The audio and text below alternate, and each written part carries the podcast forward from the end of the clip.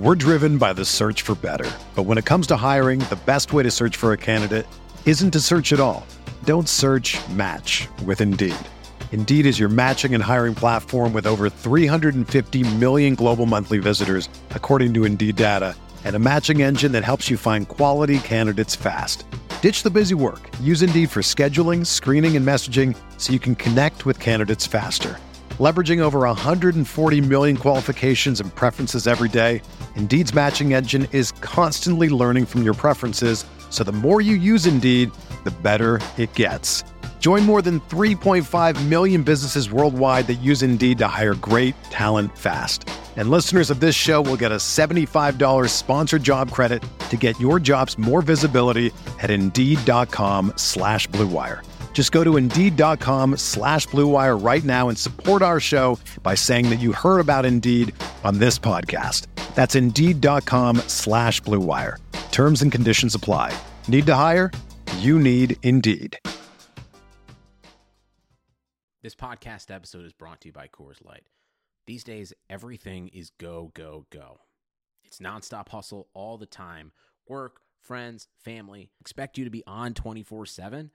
Well, sometimes you just need to reach for a Coors Light because it's made to chill. Coors Light is cold lagered, cold filtered, and cold packaged. It's as crisp and refreshing as the Colorado Rockies. It is literally made to chill. Coors Light is the one I choose when I need to unwind. So when you want to hit reset, reach for the beer that's made to chill. Get Coors Light in the new look delivered straight to your door with Drizly or Instacart. Celebrate responsibly. Coors Brewing Company, Golden, Colorado. Support for this podcast comes from Wild Turkey Kentucky Straight Bourbon Whiskey. Let's tune in to their one on one with Jamal, a real bartender from Old Fourth Ward in Atlanta. I really get into the backstory of whatever I'm pouring, out of respect. There are literally years of experience behind these bottles. Wild Turkey, same recipe since 1942. If you want a true classic, this is what you want to order. Wild Turkey. Wild Turkey Distilling Company, Lawrenceburg, Kentucky. Copyright 2020, Campari American, New York, New York. Never compromise, drink responsibly. Hey everyone, welcome to another edition of the RotoWire Fantasy Football Podcast. Jeff Erickson here with Chris Liss. Today is Monday, September 21st. We are recapping week two, week two's calamities, and there are many, many, many of them. Uh, mostly injury, but other some otherwise too. Uh, Chris, uh, just what a just a crushing week. It was a tough week. Uh, I mean, it feels a little better that it's tough for everybody. Like you know that you're not the only one who got screwed, unless you happen to have every player, but you didn't have McCaffrey and Barkley probably on the same team. I'm in a dynasty so, league where someone has that has that. yeah, see you guy. later. It's like feel feel really bad for him. Everything's for you know this year. They put all the eggs in the basket, ready to go. They had the right things set up, had the two guys peaking at the right time, and boom it's over for them. Well, yeah, it, it's bad. I mean, dude, I do the rankings for the rest of the year. I do like the you know the RotoWire rankings, and I put McCaffrey at forty. I put like, you know, I've got just these guys jumping around. I'm just like, all right, he's out four to six weeks. All right, he's forty. You know, like I just made that up. I don't know where to put these guys. They're all just like if I'm drafting today, like where do I take the plunge on McCaffrey out at least a month? Probably about forty. Right. And, yeah, and I, I, we are talking off air, and I go, does it matter if it's 30 or 40 right now? But then, like you were saying, like some people, you know, when they, they're new to the site, they probably go to a cheat sheet right away. But, well, know, what do you do? I mean, it's just because it's not science here. I mean, you're not draft. You know, I don't, I don't see too many places where you redraft every week. I mean, I, I suppose there's there's going to be people that cut a guy, and then you start to think, okay, for the rest of the year, who do I want? You know, obviously, if you're in a redraft league, you're cutting Barkley already. Uh, McCaffrey, you're probably cutting, but no, I don't think you're you're cutting McCaffrey. No, but I, I, I put him fortieth. That's, that's high. Wrong. I, I was yeah. wrong about that. Yeah, yeah. you're right. Uh, you don't you don't you're not cutting him, but I mean, you you might be thinking of him. Well, thinking no. of it a little bit once you get to bye weeks. What no, if they say, I don't think so. okay, well, it's worse than we thought? Well, then you cut him then. I mean, yeah. you cut him then. But here's the thing: I made him 40th, which is high. That's like fourth round, right? It's like okay, I'm taking this if we're drafting rest of the season, because if he's out four weeks and then he's back for the last 10, 12, you know, whatever. I guess it's 10 more weeks. That's the most valuable player in fantasy, and in fact, the last couple of years, he was one of the most valuable players in the history of fantasy. So I think you got to keep him, but Uh, you certainly can't take him in the first couple of rounds if he's out a month minimum, and he might be out six weeks. And as you said, it, it could be a setback, or he could get eased in or something. But it's just kind of arbitrary. And it doesn't really matter whether they make him forty or fifty per se, and it's just a it's not a science. But and cheat sheets are not nearly as important now as they were three weeks ago, but they're still a good quick yeah it's a test of the site like are you keeping up on things? Are guys being ranked? It's a good test of who do i drop? It's a good test of a trade. If i want to trade it's a good test of um, yeah just like comparing you know how good is my team? I, I, can look at like where my guys rank. I don't know. I think there's still a, a reason to keep up the cheat sheets though. It's obviously less urgent. Yeah that's true. Uh, it, it is yeah, it is. It's just it's so hard to kind of find a good spot for that. Uh, when, so when you so what did you decide with McCaffrey? Uh, you said forty. Is that forty among running backs? Forty among no overall. 40 overall. overall. 40. I mean, it's. Think it's too high. I mean, there's we so many guys that went down this week. Uh, uh let me look at it here. So, you, you the, look at the guys immediately have. Would you rather have McCaffrey or Diggs the rest of the season? Eh. Diggs is good, but I mean, you're, you're getting Diggs like off his great game right. against the Dolphins, and if he has a three for twenty four game next week, you'll be like, really? You'd, you'd, rather have that than McCaffrey for ten weeks of the year, including your fantasy playoffs? you know, so it, it switches very quickly in football, like how you value these guys. These receivers are so up and down. I mean, obviously Diggs is forty one overall, which is higher than he was in draft season by far. So I've moved him up. Yeah, uh, and yeah, that, that's right. And he, and, and the thing is, John Brown looked like the main guy last week, and then Diggs looked like obviously like the man this week. And he's, you know, I've heard this many, many times. Diggs is one of the top five route runners in football. Uh, it's just that he, he was with the Vikings and Kirk Cousins wasn't able to take advantage of that, and maybe in part because of Cousins, in part because of uh, the coaching staff, Mike Zimmer, and how he wants to have a you know a run first offense. Boy, how's that looking? By the way, uh, and now he's got scattershot Josh Allen. Well, scattershot Josh Allen at least will take shots.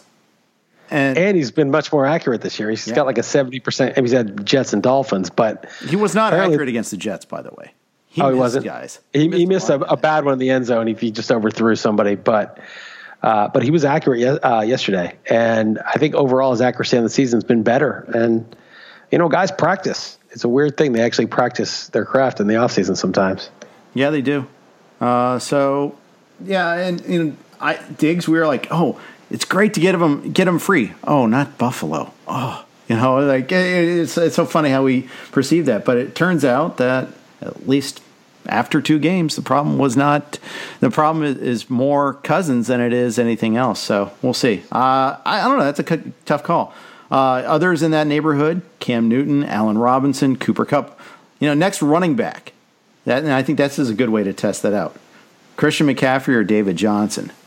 And David Johnson had a pretty decent week one. Did do very little last week, and uh, 34 yards on 11 carries, two of four ca- targets for 16 yards. It was the Ravens, but he gets Pittsburgh next week.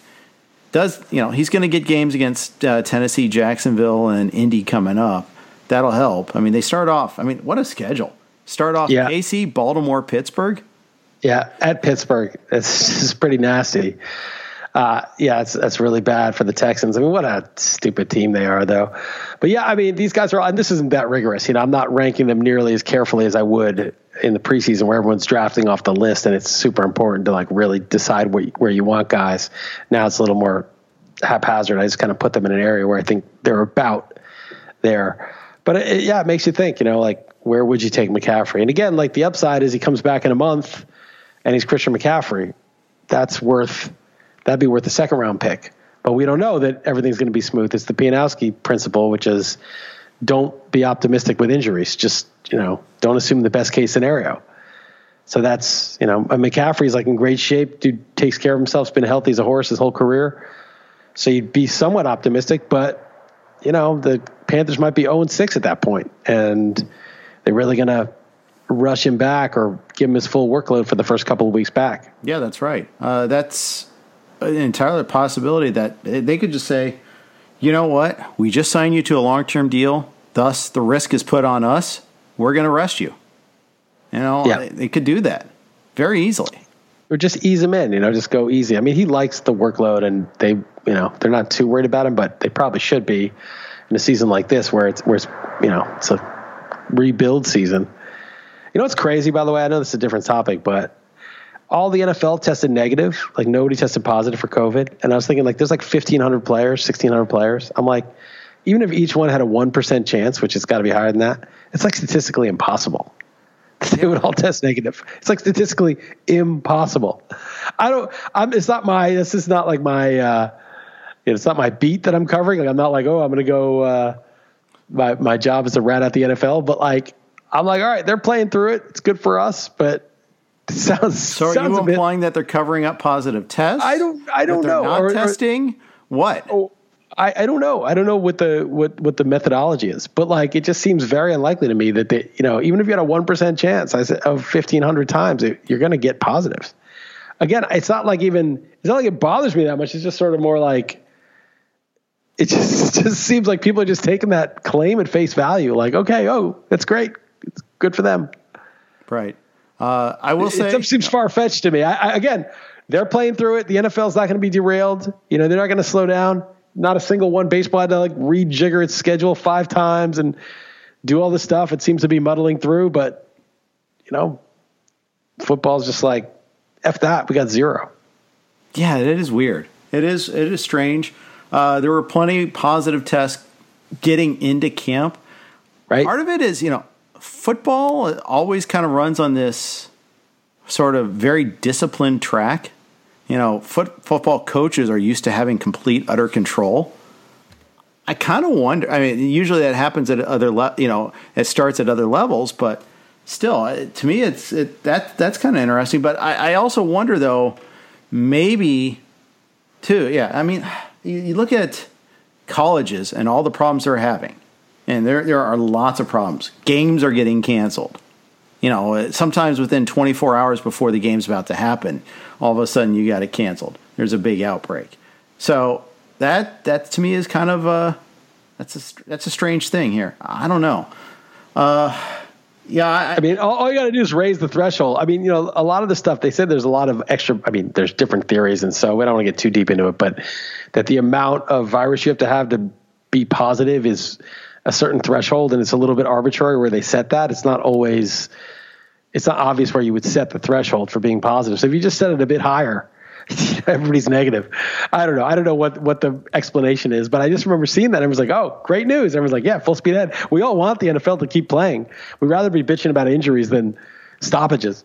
So, uh, it, but it just it just struck me as like really all of them every single one i know i know I, that seems really odd. Seems very improbable. Right? You didn't think about it until I brought it up, and now that I bring it up, it's like, no way. There's no way that is. Yeah. If you took 1,500 people at random, especially people who are on airplanes and congregating with lots of other people.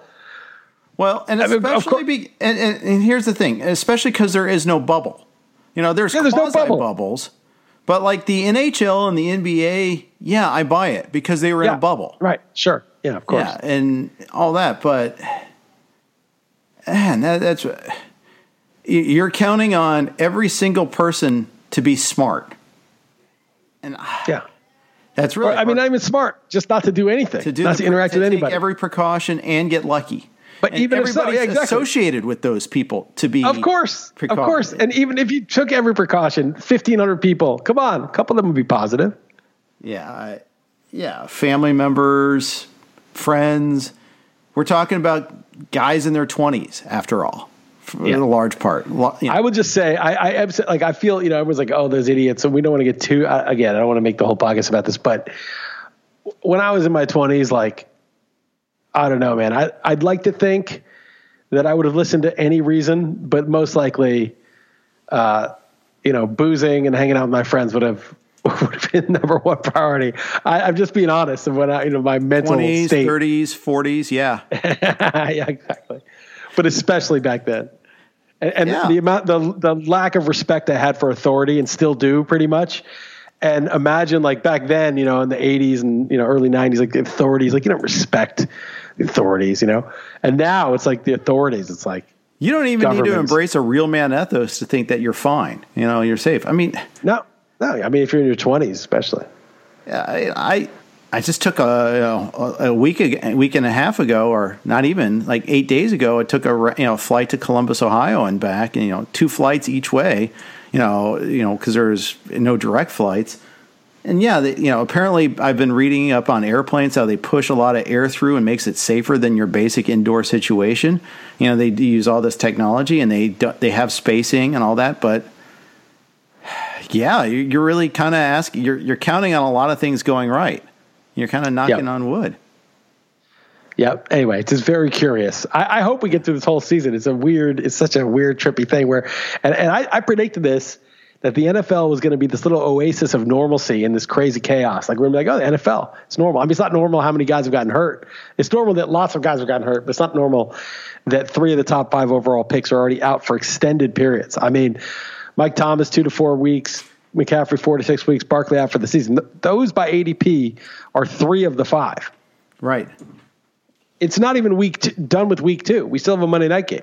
Yeah, that's right. That's right. And yeah, knocking knocking on all the wood I have around because I got a lot of Josh Jacobs and I don't want to see anything happen to him. But uh, yeah, it, it's really kind of wild to see that. So let me ask you this: there there are people that predicted a big you know, slew a big outbreak of it, not outbreak because that's not the right word, but a, big slew of injuries. Maybe not necessarily those injuries, but a big slew of injuries like the ones we've seen. Uh, they suggested the lack of preseason, shortened training camp, no OTAs, no mini camp, you know, change in routines, all that would happen. We saw that with baseball. You know, we don't know that there's a one to one correlation with that, but are you buying that that's related to the big slew of injuries that we saw this weekend and the last week? Yeah, a little bit. Yeah. I mean, you know, again, like it's hard because there's variance every year, and I think early in the year it's worse, and it's kind of like baseball. The pitchers get Tommy John in March and April, early April, and then it settles. It's not like they never do in midseason, but it settles down a bit. Mm-hmm. I think that'll probably be the same thing. Like we'll get the worst of it for the next week or two, and then guys will sort of be in the swing of things. But it is weird. It's out of the routine, and you know, who knows which guys, you know, it's different practicing on your own and having organized team practices. So, um, yeah, I, I, think there will be, you know, this is, this is extreme, but we're certainly not done. I mean, NFL, there's, NFL is so ridiculous with the injuries. I mean, every year, but this may be one of the worst ever. Yeah. And there's no way to real, you know, simulate, simulate game action other than just having games because you yeah. know we talked about this on the XM show today.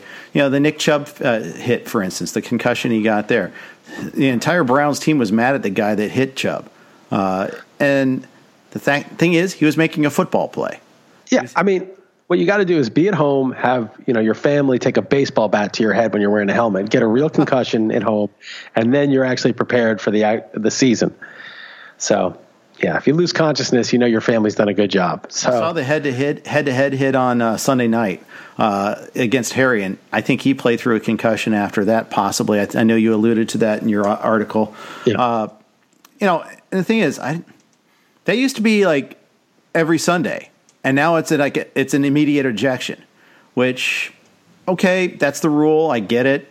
I sometimes I think these are kind of hard to avoid you know, the, the receiver is leaning forward, the tackler is leaning forward.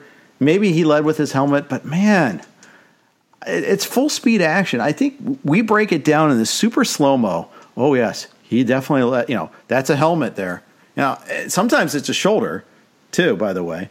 Uh, and I just I kind of wonder, uh, are we? Uh, do we have too much of a hair trigger here? Well, it's funny because, and I'll this will relate, but um, I was yelling at Sasha the other day because she just like tries to annoy me sometimes. Like she just literally her only aim, but from her behavior is to annoy me specifically. So difficult and I'm like, just, to do. And I'm like, she yeah, must really have to work at it. no, she does work at it, believe it or not. And I'll be like, just stop it. Like this is so annoying. Stop hitting me while I'm trying to work. Stop doing this. Stop doing this. And I'll get really annoyed and uh, I was talking to my friend uh, on the phone. Actually, my friend who has the same birthday as you, and uh, he's like, "Yeah." He's like, "I get annoyed." He has a kid who's kind of like her, like you know, rambunctious and like you know, outgoing and you know, push and shove and try to get you to, to get mad.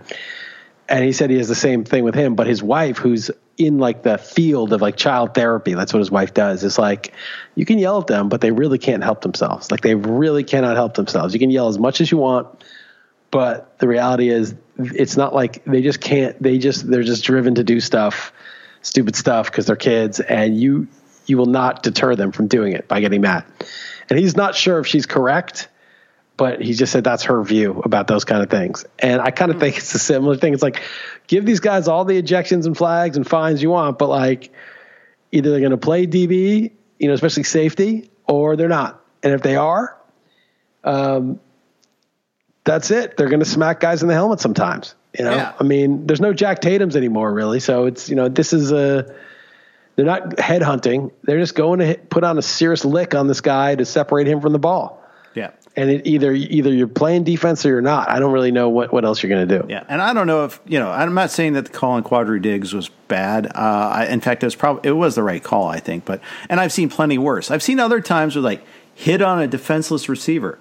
No, he's trying to knock the ball out. He's trying to make a catch. That's playing right. defense. I see right. that he's, all the time. The receivers def- yeah, they're pretty defenseless because he's making a catch. But what are you supposed to do? Let him make the catch? Yeah, it just drives me crazy. Oh, I'm going to reach my hand in here, get the hand on the ball, and that's it. You can't put the shoulder to him. You can't. I mean, I get you, you throw the helmet into the guy. Okay, fine. Uh, but I, I, see so many other times. It's so it happens so fast. You got guys that you know, big guys. You see DK Metcalf running across the field at a four five forty, trying to make a catch and all that. And you're and you're you're smaller. Four five. Jeff. He's four three one. Well, I'm just saying that there's times when he's not at his full speed. He's got, making a cut yeah. after all, yeah. uh, and we know his lateral movement isn't isn't yes. acceptable, Chris. Right. Absolutely. but you know. I, you know, and he's just like, no, that's just what chance does he have once he secures the ball? No, but he and he's out of a job if he can't make that play. By the way, you know, you, you have you have to be able to make plays. I feel very sympathetic to these backs, as, in so much as I, I, guy who sits on his chair, can feel sympathy for an NFL player. You know, it's just it's hard for him to do his job. I agree. I agree. I mean, I, I just think football's rough. There's going to be some rough stuff, and unless like there's a guy who shows some intent, uh, I would just let him I don't think it's it doesn't change it. How many guys get concussed? It's not. Uh, I mean, they should really do a study. I'd like to do, do a study, and this is an easy one to do. Have there been more, you know, more or fewer concussions since they changed the rules, right. since they penalized people? Because if if there haven't been fewer, then don't waste time with 15 yard penalties. I mean, the, these, you know, the penalties we've talked about this a lot change the game, and so you really don't want to over legislate, especially stuff that can't be helped. Yeah. Yeah, and, and it's unevenly enforced too. That's the other thing. It's not like there's this, you know, concussion robot out there making the calls or helmet to helmet robot out there, you know, saying it. It's not like calling balls and strikes where you could actually automate this. It's all judgment call. And you've got these supreme athletes moving at max speed with younger, you know, younger guys moving with older guys who can't get in position, possibly get in the right position every time to see it at the perfect angle. I mean, it's a very hard hard job to to do, by the way. But you know, just I agree. I mean, you know, I'd like to see that that that's the results of that study. I bring back Jack Tatum. Just bring back Jack Tatum. Just have a headhunter. Have bounties. Bring back what's his name, greg Williams, Jack Tatum. Yeah. Let's make this. Let's let's just you know let's be real about this, Jeff. Let's rip the band-aid Hall of Famer John Lynch. No. Yeah, that's right. Yeah, he made some big hits. I mean, it's it's very difficult. Ronnie Lott, bring him back. You know, yeah, that's right. Probably play tomorrow, but Kenny Easley. Yeah, uh, David Fulcher. We'll go Bengals. Steve Atwater. Steve yeah. Atwater on that hit on Christian Okoye on Monday night. Yeah. Famous hit. Yeah, you, you keep going. And the thing is, yeah, there, there's plenty of those, and you got to have to. It kind of makes you wonder. But uh, yeah, anyways, that Seattle New England game, by the way, it was unreal to me that the Pats even had a chance to to you know getting uh, get got down to one play by the goal line to win or lose that game. I, think this was one of the under you know things uh, that, and part of the problem for me was I was catching up. I, I went had to pause it to go for di- uh, have dinner, so I missed the very you know I, I had to like pause it and you know watch it after it kind of ended. So I didn't I wasn't on Twitter as it was happening, so I didn't see like questioning like the Seahawks allowing the Pats to you know you know that third down, third and one play where they threw long and incomplete. You know, we always complain about them running into the pile, but sometimes you know, forcing him to burn a timeout slash you know, let the clock run is the optimal play. And if you get the first down, even better. But even still, it's better than stopping the clock for him and punting away. It seems like this seems to crop up with the Seahawks all the time. That time management for Pete Carroll is not one of his strengths. Yeah, that dude's not splitting the atom, Pete Carroll. He's a good coach, but he's not splitting the He's atom. a leader of men type of guy. Yeah, Ron Rivera, Pete Carroll, Mike Tomlin. Those guys aren't like, you know, they get it done. You know, they're not cowards. Uh, They're, not, they're leaders of men, and they're not afraid to do stuff. Right. But they're not splitting the atom. But I will say this: that uh, Cam Newton was incredibly sharp. I mean, he was just zinging the ball around. He threw one bad pick that he shouldn't have thrown, but pretty much zipping around to these very mediocre receivers. Julian Edelman had his career high in yardage. I, I Julian Edelman's played for you know 10, 10 years with Tom Brady, and he has career high in his second game with Cam Newton. He was sharp, and he was running, throwing on the run, and getting out of you know harm's way. There was pressure on him a lot, and he made just great reads: when to run, when to throw. He looked good. I mean, it looked like you had like Cam Newton who had been battling injuries for a while and had gotten in some sloppy habits and was not that well coached on the Panthers. And even though the receivers on the Patriots aren't great, although Edelman, 34, still looked pretty good, and, and N'Keal Harry looked slow, but he looked like he's playing concussed. Um, but he, you get this guy in a system where like they actually, I don't know how to coach up a quarterback, and it just looks like Newton is. He looked amazing. I mean, he. I, I was watching that game. I was like, this guy is like MVP level good. I mean, it was. I was like, how is how is he this good? The ball was just on the money. Great decisions, right in the right place. It was it was something to see. Ted Bell and I are playing each other in the, uh, the Sin City League, uh, Vegas league that we used to do in Vegas uh, during the All Star break. Used to be the Stopa League, and you know, it's a two quarter. It's a super flex, which means two quarterback. And I, I was, you know, I, we were playing each other this week. He's got Burrow. I've got Cam. He's like, we can't do it this week because we're playing each other, but we should really do a Burrow for Cam, just because you know because because you know for our respective teams. Thursday Right. night, Burrow has a pretty darn good game. And you're like, well, I, you know, I don't really, I don't know if I want to trade because I was pretty happy with the Cam, you know, Cam Price. I was, I thought that would be pretty good.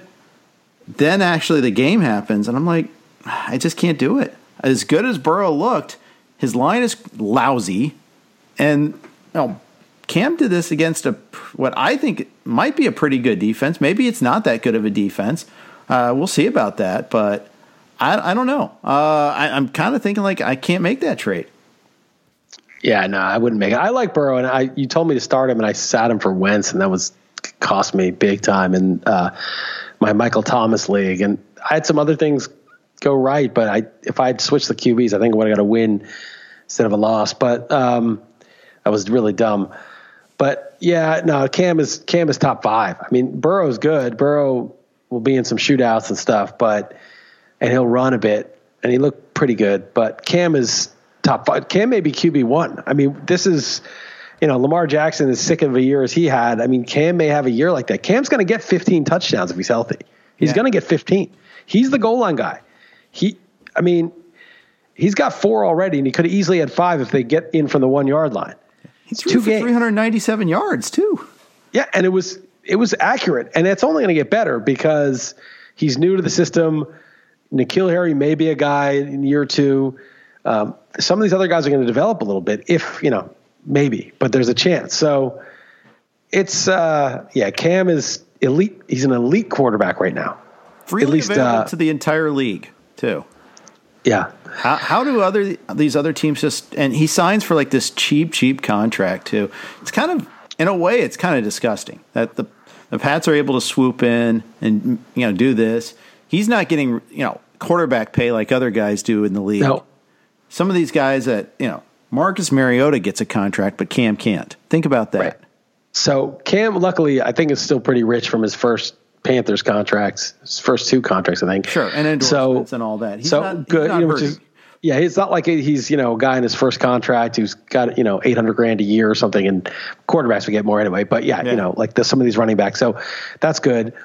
And secondly, um, yeah, I mean, there's there's a whole sort of media thing of Cam didn't you know show up after the Super Bowl loss or can't.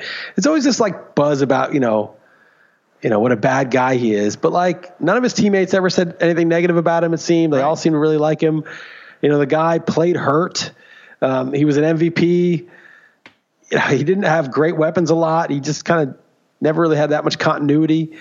And uh, and the Patriots are like, sure, we'll take a shot at him. And it's like, dude, this guy is so much. I mean, again, like he's you know Nick Foles, Andy Dalton. These guys are a joke. You know, Marcus Mariota. These guys are not even.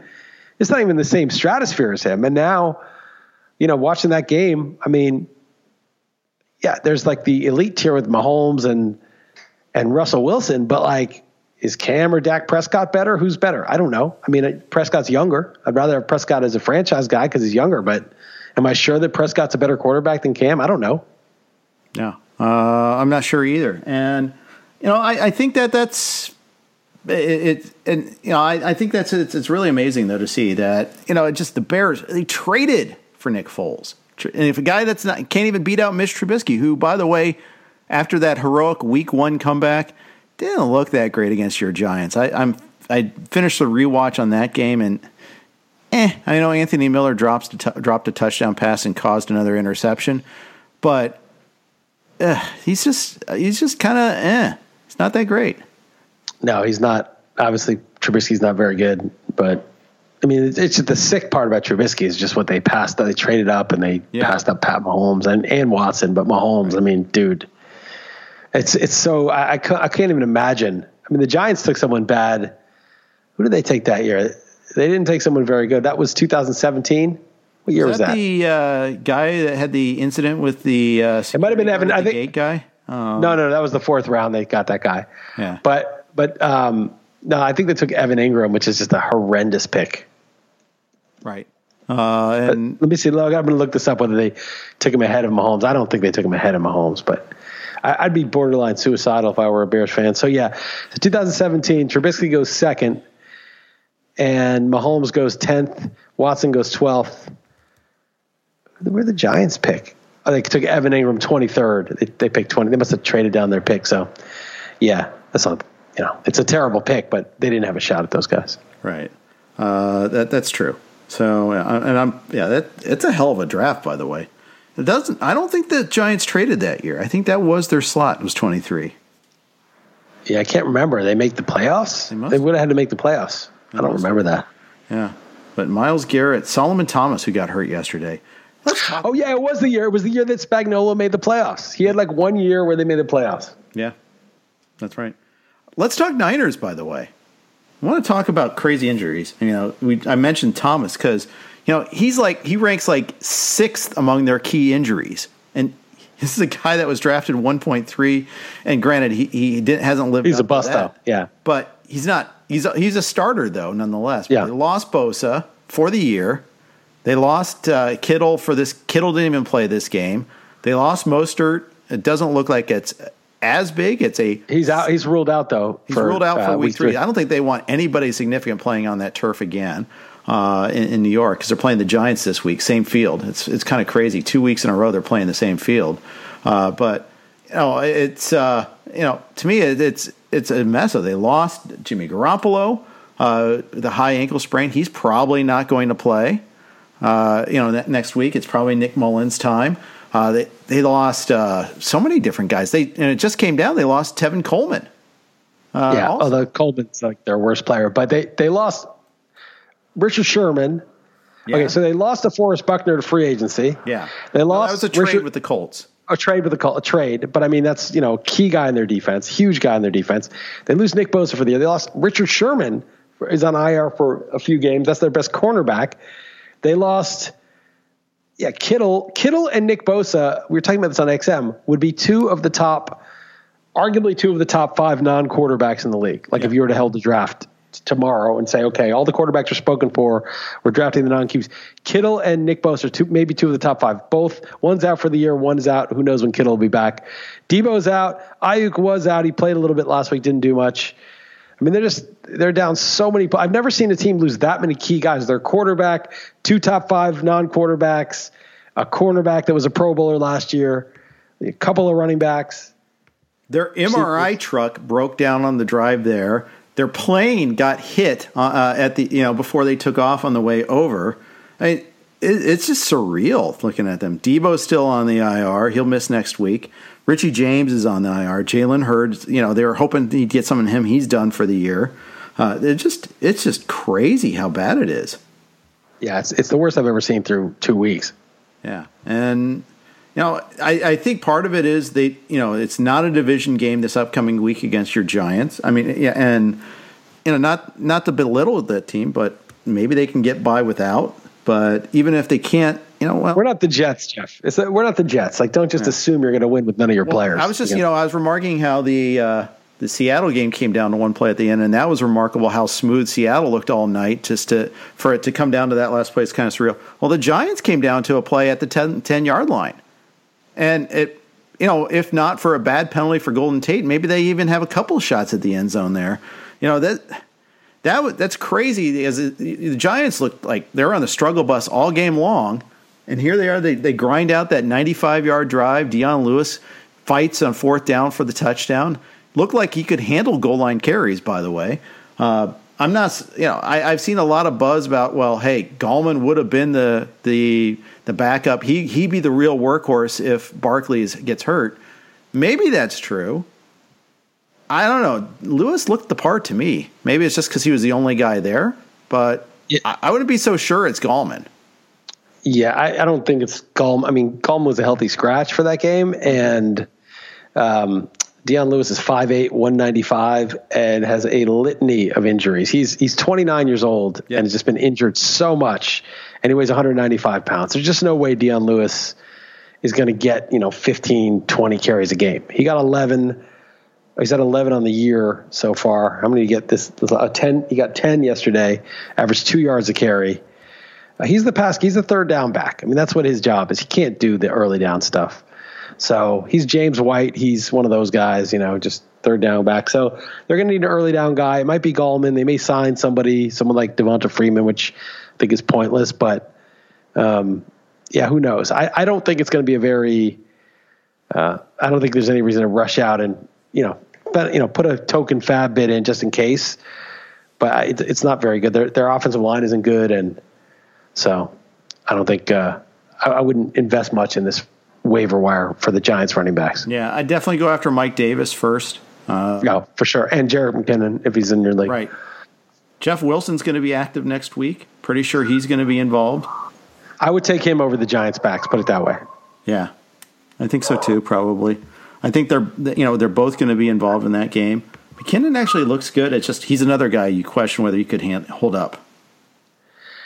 Yeah, McKinnon. I mean, just he had the knee injuries the last couple of years, but he there's nothing. There's no reason he couldn't hold up except for that. So I think they'll ease him in. I think McKinnon will start and he'll get like I would say he get like ten carries and six targets, and they mix it up with Jeff Wilson, and then if the more McKinnon holds up, the you know the more work he could get. Maybe they bring back the uh, who's the guy that they uh, uh, JaMycal Hasty? Didn't he? Yeah, yeah. Good, good in well, uh, training camp. Yeah, they just don't want to rush him. You know. Yeah, it was a forced decision, uh, but uh, did he sign on their practice squad? Yes, he. Yeah, he was. He's on their practice squad. So I mean, there's almost certainly he's going to get called up to that this week. yeah, unless they sign Freeman. But it's so funny, Devonta Freeman, like who the hell wants Devonta Freeman? But it's just funny that name keeps coming up because he's like the one guy that's unsigned still. Yeah, I drafted him one best ball league thinking, oh, he'll sign somewhere, right? He's the best name out there, but uh, hasn't happened yet. Still could happen though. Still could. So maybe still so. possible. Yep. All right. Uh, quick note before we move on.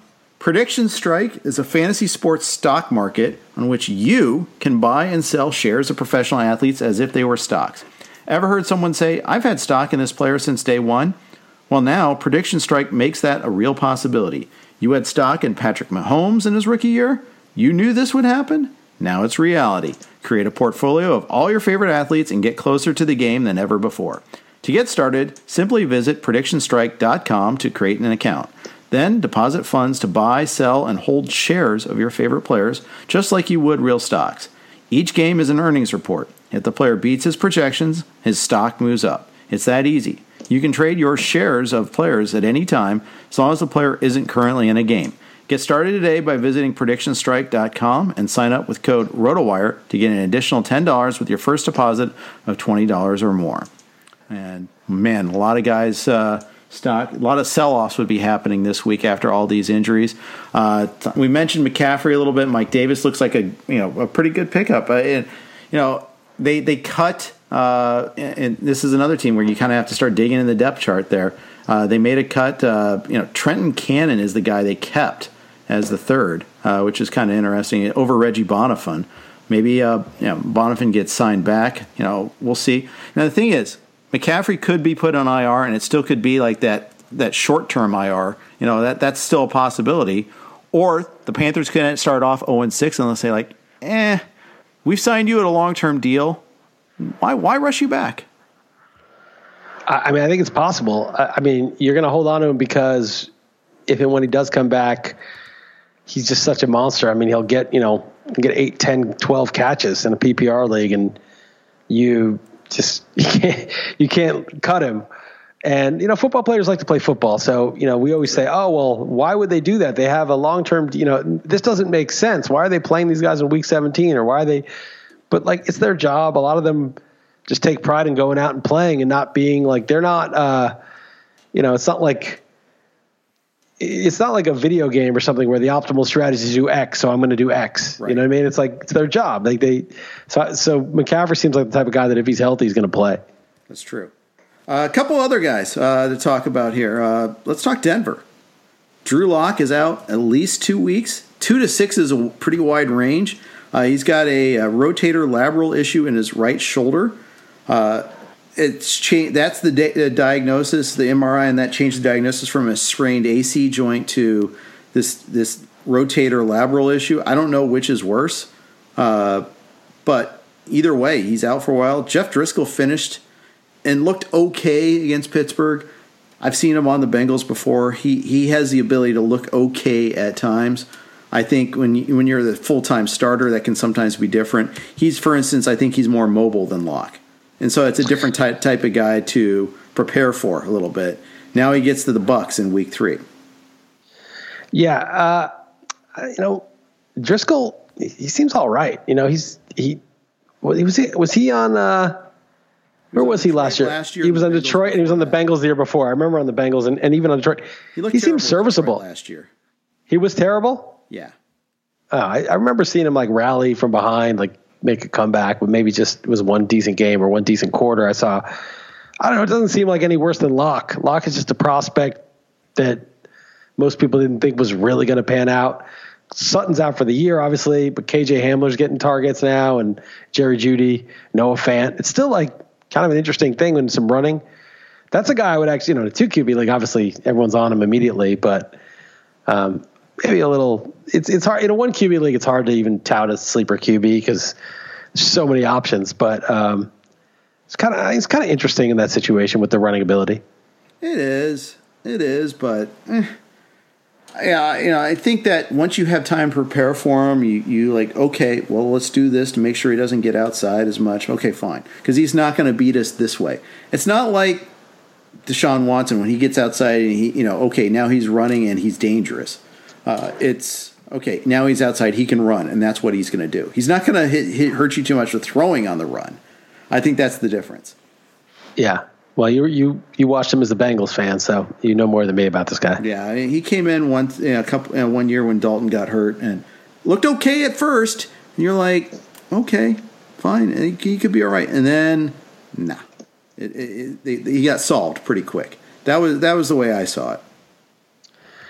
Yeah, I, I, I want to look at his numbers on Detroit. For some reason, I thought he was better than uh, they were surprisingly okay, and uh, so I want to look it up. But maybe maybe he is terrible. Yeah, maybe so. But okay, uh, they, I'm looking. At, I'm putting it up right now. He had seven. He had seven point five YP. Oh, that was at Denver in one game. Six point five YPA on Detroit. Four four touchdowns, four picks. I mean, it's not great, but then you add some running yards. It wasn't that terrible. Yeah, I guess you could use them in a pinch. Um, well, there's going to be guys to bid on in our Yahoo leagues. We, we bid tomorrow night. Uh, you're in a super flex league, you know, like I am, where so I have Gar- Garoppolo and I have Tyrod Taylor. I, I've got some hard decisions to make. You know, I'm going to hold on to Taylor because Anthony Lynn is saying, you know, that well, he's going to be, you know, he'll be the starter when healthy. I don't know if I buy that. I'm, I'm I don't know if I take that at face value. I might they might just say, well, he's not quite healthy yet. We're, we don't want to take any chances. Let's give uh, the kid another shot. Let's give Justin Herbert another shot. Herbert has another good game, and then it's all over. Yeah, I, I think it's almost all over. But also, um, what Lynn might be doing, which isn't that bad, is he might just be saying, if he's completely healthy, he'll get his job back. Sort of, you know, keeping the locker room happy, being like, you know, we're not just going to make this guy lose his job because he got, you know, this injury all of a sudden mm-hmm. uh, for this untested rookie who we beat out in training camp, but just kind of be like, well, he's getting better, but we just got to wait a couple weeks, and then Herbert's going to have a chance to cement the job. At which point, he doesn't have to make the case anymore. That's the optimistic way to look at it. The pessimistic way to look at it is like, no, he's really going to, after the sixth overall pick had a really strong game, uh, he's really going to shelve him again just because, for God knows what reason. Yeah, that's true. That's that's probably true. Uh, I do have one easy cut. Uh, that that you know I have Michael Pitt, I mean not Michael Pittman, uh, Parris Campbell, and yeah, that's that's a tough one. Uh, you just can't stay healthy. Uh, I was counting on him to take the next step up, look good in Week One against Jacksonville. Got hurt very early in that game, PCL injury. Yeah, he he's an easy cut, unfortunately. Yeah, not even a second thought. Right. Uh, but the big one in Denver, going back to Denver though, is Courtland Sutton tore up his knee. He's out for the year. Yeah, it's uh, another prominent player. Yeah, he's done, and uh, yeah, that's why I'm saying KJ Hamler and Jerry Jeudy might and Noah Fant still they still have a lot of depth. It's funny they you're like why are they drafting uh, Jeudy and Hamler in the first and second rounds when they have Sutton? That seems like overkill. But in the NFL, it's like never overkill. It's like a, all of a sudden, it's like, oh, yeah, we need all these guys. Yeah, yeah. Same thing. It's like pitching in baseball. Yeah. I remember, you know, still remember the Bronson Arroyo for Wily Mo Pena trade. It's like Boston had like seven or eight starters. Like, okay, well, this Wily Mo Pena guy, let's take a shot on him. He's got all this crazy power. You know, we'll just go ahead and take a shot on him. And then, you know, because we can spare a starter. No, they, they got like three injuries that year. Arroyo had like a good long career at the Reds.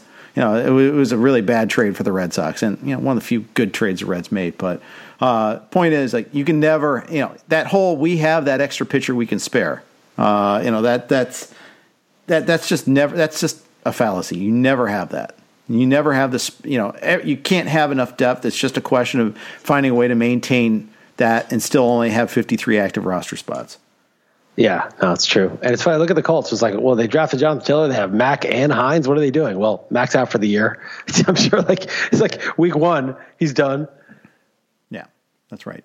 So, yeah, another big injury there. Uh, it, it, just keeps going. That's the thing. It's like this week is just hideous in that respect. Uh, good news. So Go, go ahead, Chris. I, I, got something interesting. Is that uh, by the way, one thing is like the delay on XM is like tough. Like it's so much easier to talk on these on this thing.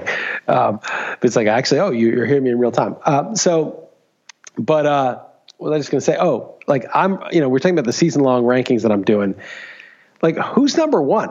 It's like, you know, McCaffrey and Barkley are gone. Right. Zeke is number one. He's my number one. But like Who's number two? Aaron Jones is my number two. Aaron Jones is number two overall. I'm talking about just something. So you know, isn't Kamara that a little recency bias? Well, if you count the last 18 games as recency. Well, yeah, that's. I guess that's true. I mean, but why weren't we? He wasn't even a first rounder for you this year. Well, I should have taken him over Chubb. I had him and Chubb in the first round actually, but I had them both available in the second round. I took Chubb, but in retrospect, uh, I Jones should have been. And I was actually questioning that. Like, if you were at the end of the draft, like, why are you taking Joe Mixon over Aaron Jones? Like, you know, what's at the end of the, that round? Like, what's the difference between all these guys? Yeah. But there was people just seem to think, oh, they drafted AJ Dillon. We talked about this with Tom Kessenich today. Like, oh, they, there must have some reason to have drafted AJ Dillon. No, they didn't really. They didn't really have a real reason to do that. But we just assumed they wouldn't have taken him in the second round unless they you know, especially after taking a quarterback that's not going to play in the first round, at least one of their picks had to have a purpose. Nope, an immediate purpose. But if you look about it, like the who were the best players in fantasy last year? Well, was McCaffrey was the best. Lamar Jackson was great, and then it was like, okay, well, well, who else was like really, you know, Michael Thomas? Okay, well, those guys were all, you know, Lamar Jackson's a quarterback, so he's a little bit later, but you know, Thomas and McCaffrey are first and fifth respectively, and then. Um, well, who's the other difference maker? Well, it's Dalvin Cook and Aaron Jones. Well, Dalvin Cook, despite being injury prone and having a contact contract issue, was going like sixth. Why was Aaron Jones in the second round? He was the other guy. He was that other difference maker last year. There was like five guys last year that really mattered, and Aaron Jones is one of them. And then for two games, he's been exactly the guy he was last year. I say I'll say one thing: constantly ranking and re-ranking is probably good. Gives you first of all you're, you're more up on exactly what everybody in the league is doing. I think that that applies probably to baseball too. It's harder in baseball because it's just a bigger universe and there's categories, so it's not the same thing. But the the other thing too is though it does kind of challenge. I think it serves to challenge our assumptions about like how we're doing in the first place. Like, did we do this? You know, by loading up on running backs, thirteen out of fourteen, or maybe or, or at, maybe it's ten out of twelve, depending on how how you drafted. Some leagues I've seen three receivers go in the first round, nine out of twelve. Like I saw Tyreek Hill and Davante Adams go in the first round. I saw Hopkins go in the first round once. Saw Julio go in the first round once. It does kind of force you to challenge your assumptions. Like, okay, are we are, are, just because there's a finite number of running backs that we trust? Is it still the smart thing to force these running backs at the end of the first round? Maybe there's a smarter way. Yeah, I mean, everybody was like, "Well, you don't want to be, you know, tipping into that running back pool in the third and fourth round. It's ugly. You know, you, there's a lot of receivers there you want." And that was me, by the way. Well, we all thought that. That was what everybody thought, you know. And then everybody also thought, you know, I saw these things coming out like, oh, running backs are always the difference makers. You know, if you have a McCaffrey or 2018 Barkley or something, it's such a huge difference maker. And these receivers that get, you know, 90 for 1,100 and eight touchdowns, that's not going to be the huge difference maker of all time. And quarterbacks are worthless and never draft a quarterback, always wait on quarter. All this like bullshit. I mean, it's like, yeah, there's orthodoxy. some. Yeah, orthodoxy. It's not bullshit, but it's orthodoxy. And it's like, yeah, that's what it pans out. You know, that's how it sometimes pans out. But we know running backs are uh, more injury prone. We know that five years ago it was all receivers in the first round. It was mostly receivers. Remember, I mean, it was Antonio Brown and Odell Beckham, and this. It was like the first round had like eight receivers and four running backs in 2015, mm. and the zero running back thing, you know, was successful and that was you know how it used to be and then you know of course the running backs the last few years so it's cyclical also and then you know the other thing that that I'm going to write about tomorrow on East Coast offense is how I think the quarterback might be the difference making position this year. That you know, and I got I got into a, a debate with Scott Pianowski about this because he was saying, "Oh, it's so easy to find a quarterback you're happy with," and I agree that like it's easy to find a quarterback who gets you, you know, 280 yards and two touchdowns most weeks, and you're like, "Yeah, I got my 24 points out of my quarterback. I'm happy with that. That's easy," and he's totally right about that. But you know, when Dak's getting you, you know, 450 yards passing and two or three rushing touchdowns, you're like, wait a second, I just have Ben Roethlisberger? Like, what the hell? I'm, I'm giving up 20 points. Or if you see Cam scoring, you know, a couple of rushing touchdowns, throwing through 350, or you know what Russell Wilson's been doing every week. Yeah, you're like, well, or Josh Allen, who's now Kyler suddenly Murray. learned how to pass. Kyler Murray with you know 90 rushing yards and two rushing touchdowns in addition to passing stats. You're like, wait a second, I've got Jared Goff. That was supposed to work out. Like, what's going on here? And um, I, I think that you know the way the human mind works is they we we have things and we categorize things we categorize things we put them into boxes and we're like yeah set it receiver got good running backs. I'm solid at quarterback with Goff and or Roethlisberger whichever one has a better matchup. I'm good at you know whatever tight end. And you just categorize that as checked off. And why? Why do you think that's okay to have Roethlisberger Goff? Well because they're going to get you you know 20 points a week. They're going to get you the standard amount of they're going to get you more points than probably even your good receivers are getting because they're quarterbacks and you feel comfortable with that but it's all it's all relative. It's all relative to what the everybody else is doing. And the fact is, there's like six or seven QBs, and you can throw in Matt Ryan, who's going to be in a, throw a million passes this year, where you know it's it's not just 280 and two. It's like 380 and four. That's what you got to get, or you know, 280 and two plus 70 and two rushing touchdowns. It's just the numbers they're putting up are just you know off the charts. It started you know with Mahomes a couple years ago, and then you know Lamar Jackson, and and so you know you may have six or seven QBs that are putting up 35 a week instead of 24 a week, and that 10 point difference is the same as you know skipping that third round receiver and taking a a sixth or seventh round receiver. So. Um, I, I, think quarterbacks may be difference makers this year. And I'm going to write about it because I, I, think that we're trained to say this doesn't matter. And the same thing with kickers. It's like, oh, kickers don't matter. Take one their last pick. Well, if you have Butker or Justin Tucker, you're like, dude, I'm getting like 17 points a week. You guys are lucky if you don't get, you know, three extra points and no field goals or a couple of short missed field, you know, a couple of short field goals. They don't even try long field goals with your kicker. My kicker's getting me 17 points a week in the NFFC. Yeah. Yeah, and I, I'm on board with you on that one. You converted me on the Tucker argument. Uh, in fact, I even got you in one league on that one there. But did you get Butker yeah. in that league? So, it, or did you get? Or uh, no, I got Lutz. I got Lutz. Yeah, it could be, uh, and that that that could be okay. So you know, you never know. But uh, it's it's kind of funny that uh, you know I, I think that's I think you're right that you want difference makers at positions. Just we, you know, I think the diff- the difference is too. It's just Butker and and Tucker and probably Lutz have, have gotten so good. Uh, and I think that's the difference. I think Josh Lambo is almost that good too, but his team's just not. You know, maybe his team's good enough to support that now. Yeah, they're gonna. Uh, Minshew looks good. Minshew looks like he's going to be in the league 10 years. Like to me, this guy just looks like a quarterback, makes good decisions. I mean, you got to be accurate. You got to have a minimum amount of arm strength. But really, it's like stuff's happening really quickly. You've got to see what's happening and be decisive. And you have to have enough athleticism to, to execute. I think he checks those boxes. I feel pretty, I trust the guy. I feel like when I, I was I had the Titans in Survivor, and I was very worried. The only reason I didn't lose is because it, someone tipped a pass and it I got luckily intercepted, and Titans could run out the clock, but they were in trouble. Titans defense is pretty good, and they're at home. That was, you know, Minshew was having no problem with it. Yeah, you're right. Uh, he he looked he, he looked great, uh, and you know James Robinson looked great. Uh, and you know Fournette had a good game for the Bucs late in that one there, but I I, I see kind of what was driving the Jaguars here a little bit too. Uh, that Robinson, I can see why they're enthusiastic about him, uh, and uh, and maybe it just fits well with that Minshew offense too. And if if you had Fournette like bagging on Minshew all along, and you know he saw that comment, I get to play with a real quarterback and all that.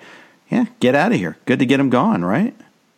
Yeah, I mean sometimes things sour, dynamics sour. It's not necessarily that Fournette couldn't have a good relationship with his next franchise or the Jaguars are a terrible franchise that nobody should play for. It's just things sour and it's better to just move on. You know, Fournette was there with the Coughlin fiasco and maybe it rubbed him the wrong way and then he got a little bit annoyed and was kind of a jerk or whatever. Who knows? You know, I mean, things were just tense and and so it was just a bad time for both. They move on, and you know Fournette looks like the starter in Tampa. Unfortunately, since I have a lot of Ronald Jones, and he looks so good in Week One.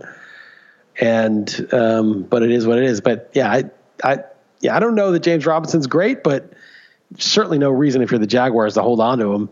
I mean, hold on to Fournette when you have Robinson. Yeah. So, uh, what are you working on for East Coast offense? Well, that was it. You know, basically talking about how the QBs and even a little bit of the kickers, okay, maybe they're difference makers and you know, all, the, the whole point of drafting is is have maximum leverage at each point. Like, okay, well, what's the opportunity cost of passing this up? What's who are the difference makers? And I kept, in, you know, in round six, I kept seeing Prescott, and I kept saying, I'm taking this guy. I, I want to take Prescott. He just seems like the with the receivers he has, it's going to be, you know, bananas, and he runs. It's going to be so good. Like, why am I taking Jarvis Landry or Tyler Boyd or one of these receivers when I can get a bunch of receivers and figure it out? And I get. I mean, Boyd has his value he wasn't even making it to the sixth round in some in, in one of them. And I'm like, all right, just give me Prescott. And so far, so good. I'm I'm happy with that. And I just want to write about how we get in these habits of we, we have these like shortcuts, these heuristics, like, okay, well, we obviously want difference makers. That's what wins leagues. So we say, well, who's a difference maker? Well, the quarterbacks aren't really difference makers. Don't take one of those. Okay, that's usually true. So let's wait on quarterback. And then even if a quarterback is a difference maker, no, it, violates the rule. So we don't even look at it. We don't see what's in front of our face. The kicker, oh, the kicker. You never take kicker. You know, I took Tucker in like the 15th round. I should have gone on the 10th round, but like you never take a kicker, so nobody takes one. So you didn't even have to take him that early. But look under your nose. These are difference makers. You know, you have elite guys who are the greatest kickers of all time playing for some of the best offenses in the league. You, right. You've got to pay up for that in a league where you get 55, you get 5.5 points for a 55 yard field goal. Well, you know, that's that adds up. I mean, every week you want to like try your hand with the Nick Folks of the world when someone's got Harrison Butker on their team. Yeah. Well, I'll tell you what, you know, you feel really good when you get Cam Newton when you're waiting on the quarterbacks or last year Lamar. Right. If you have, you, yep. you know, and sometimes you have a target and that's great. Yep. Uh, and you get them and, you know, Cam, you could have gotten him in every league if you wanted to. That that there's that's a fact. If you were the Cam Newton guy, you could have gotten him in every single league. You know, there there was not. I I got him at six bucks in a QB flex league in an auction, and you know a deep auction. You know that that thing is that was that was that was worse though. I mean, it was great. It's worked out great, but like that one, he had downside and upside, and so downside mattered in the QB flex. Whereas sure. he should have gone for fifteen. But, but, but, but the point is that was but, one of the world's greatest misinformation tricks. Oh, he might not even start. Come yeah, on. That, well, yeah, own that one, you know. But uh, anyway, that was terrible. That was terrible. But in a one QB league, it was automatic. I didn't do it, but but because by the time he signed, uh, I was already. First of all, he's a running quarterback, so I was NFFC. You get six for a passing touchdown. Mm-hmm. I didn't like his receiver, so I was sort of like not as. And I was getting Prescott, so I never took Cam. But in retrospect, the ceiling for a one QB league, where ceiling's all that matters, uh, was so high that that should have been everybody's target. You know, once you got out of the top 10 rounds, it's like, Cam, yeah, give me, why am I messing around with Baker Mayfield or, you know, Ryan Tannehill or whoever? And Tannehill has some upside, but Cam had the most. Yeah. Uh, so, yeah, I found myself with a lot of Russ. I have a league with Russ and Kyler and a, and a super flex that worked out. Uh, but, you know, I, I found myself not a lot of him. Uh, I don't have any Watson. You know, it's funny if we if you got Dak Kyler or Russ, you're feeling pretty strong. But if you have uh, Watson, you're probably like frustrated at that offensive line. But I, I would be, I'd be calm. I mean, it's going to stink this week against Pittsburgh too, but it's then it's going to get better. Just hope that he survives it. Yeah, hope that he doesn't get hurt. That's the key. You know, week one he put up good fantasy stats because there's a lot of garbage time. Yeah. So he actually didn't hurt you in week one. But I, Watson was by far my lowest of that tier mm-hmm. because you know, who's their best receiver? You know, the injury prone Will Fuller. Mean, yeah, which already reared its ugly head with a uh, hammy uh, this past week. We still don't know the details on that one, but you know whether whether it's going to be a problem. He did come back and play, but he did have a problem with it. Yeah, and so you got that's the best guy, and you've got Bill O'Brien running the team, punting in the worst possible times. It's just not. Except for except for yesterday, where he went, you know, he called. They went for it on fourth and one in their own territory, and of course it didn't work, and everyone pilloried him for it. Oh, you know, he got you know, and now he's never going to go for it again on fourth down again ever. I didn't. I didn't even realize that that that happened. Yeah, yeah, that was early in the game, uh, and they you know Baltimore turned around and scored after that, and it was a pass. I think that was probably like, well, what do you do a pass? Well, because you have you have Watson in open space. That's exactly what I'd what I'd like to see drawn up. So that it didn't work. I'm like, eh, that of all the things to rip on Bill O'Brien for, that was not it. Yeah, I, I agree. It's the one thing he did right. I actually think that the uh, Patriots of the goal line should have done what they did with Cam, where they faked the sneak and they just tossed it to a wide open fullback.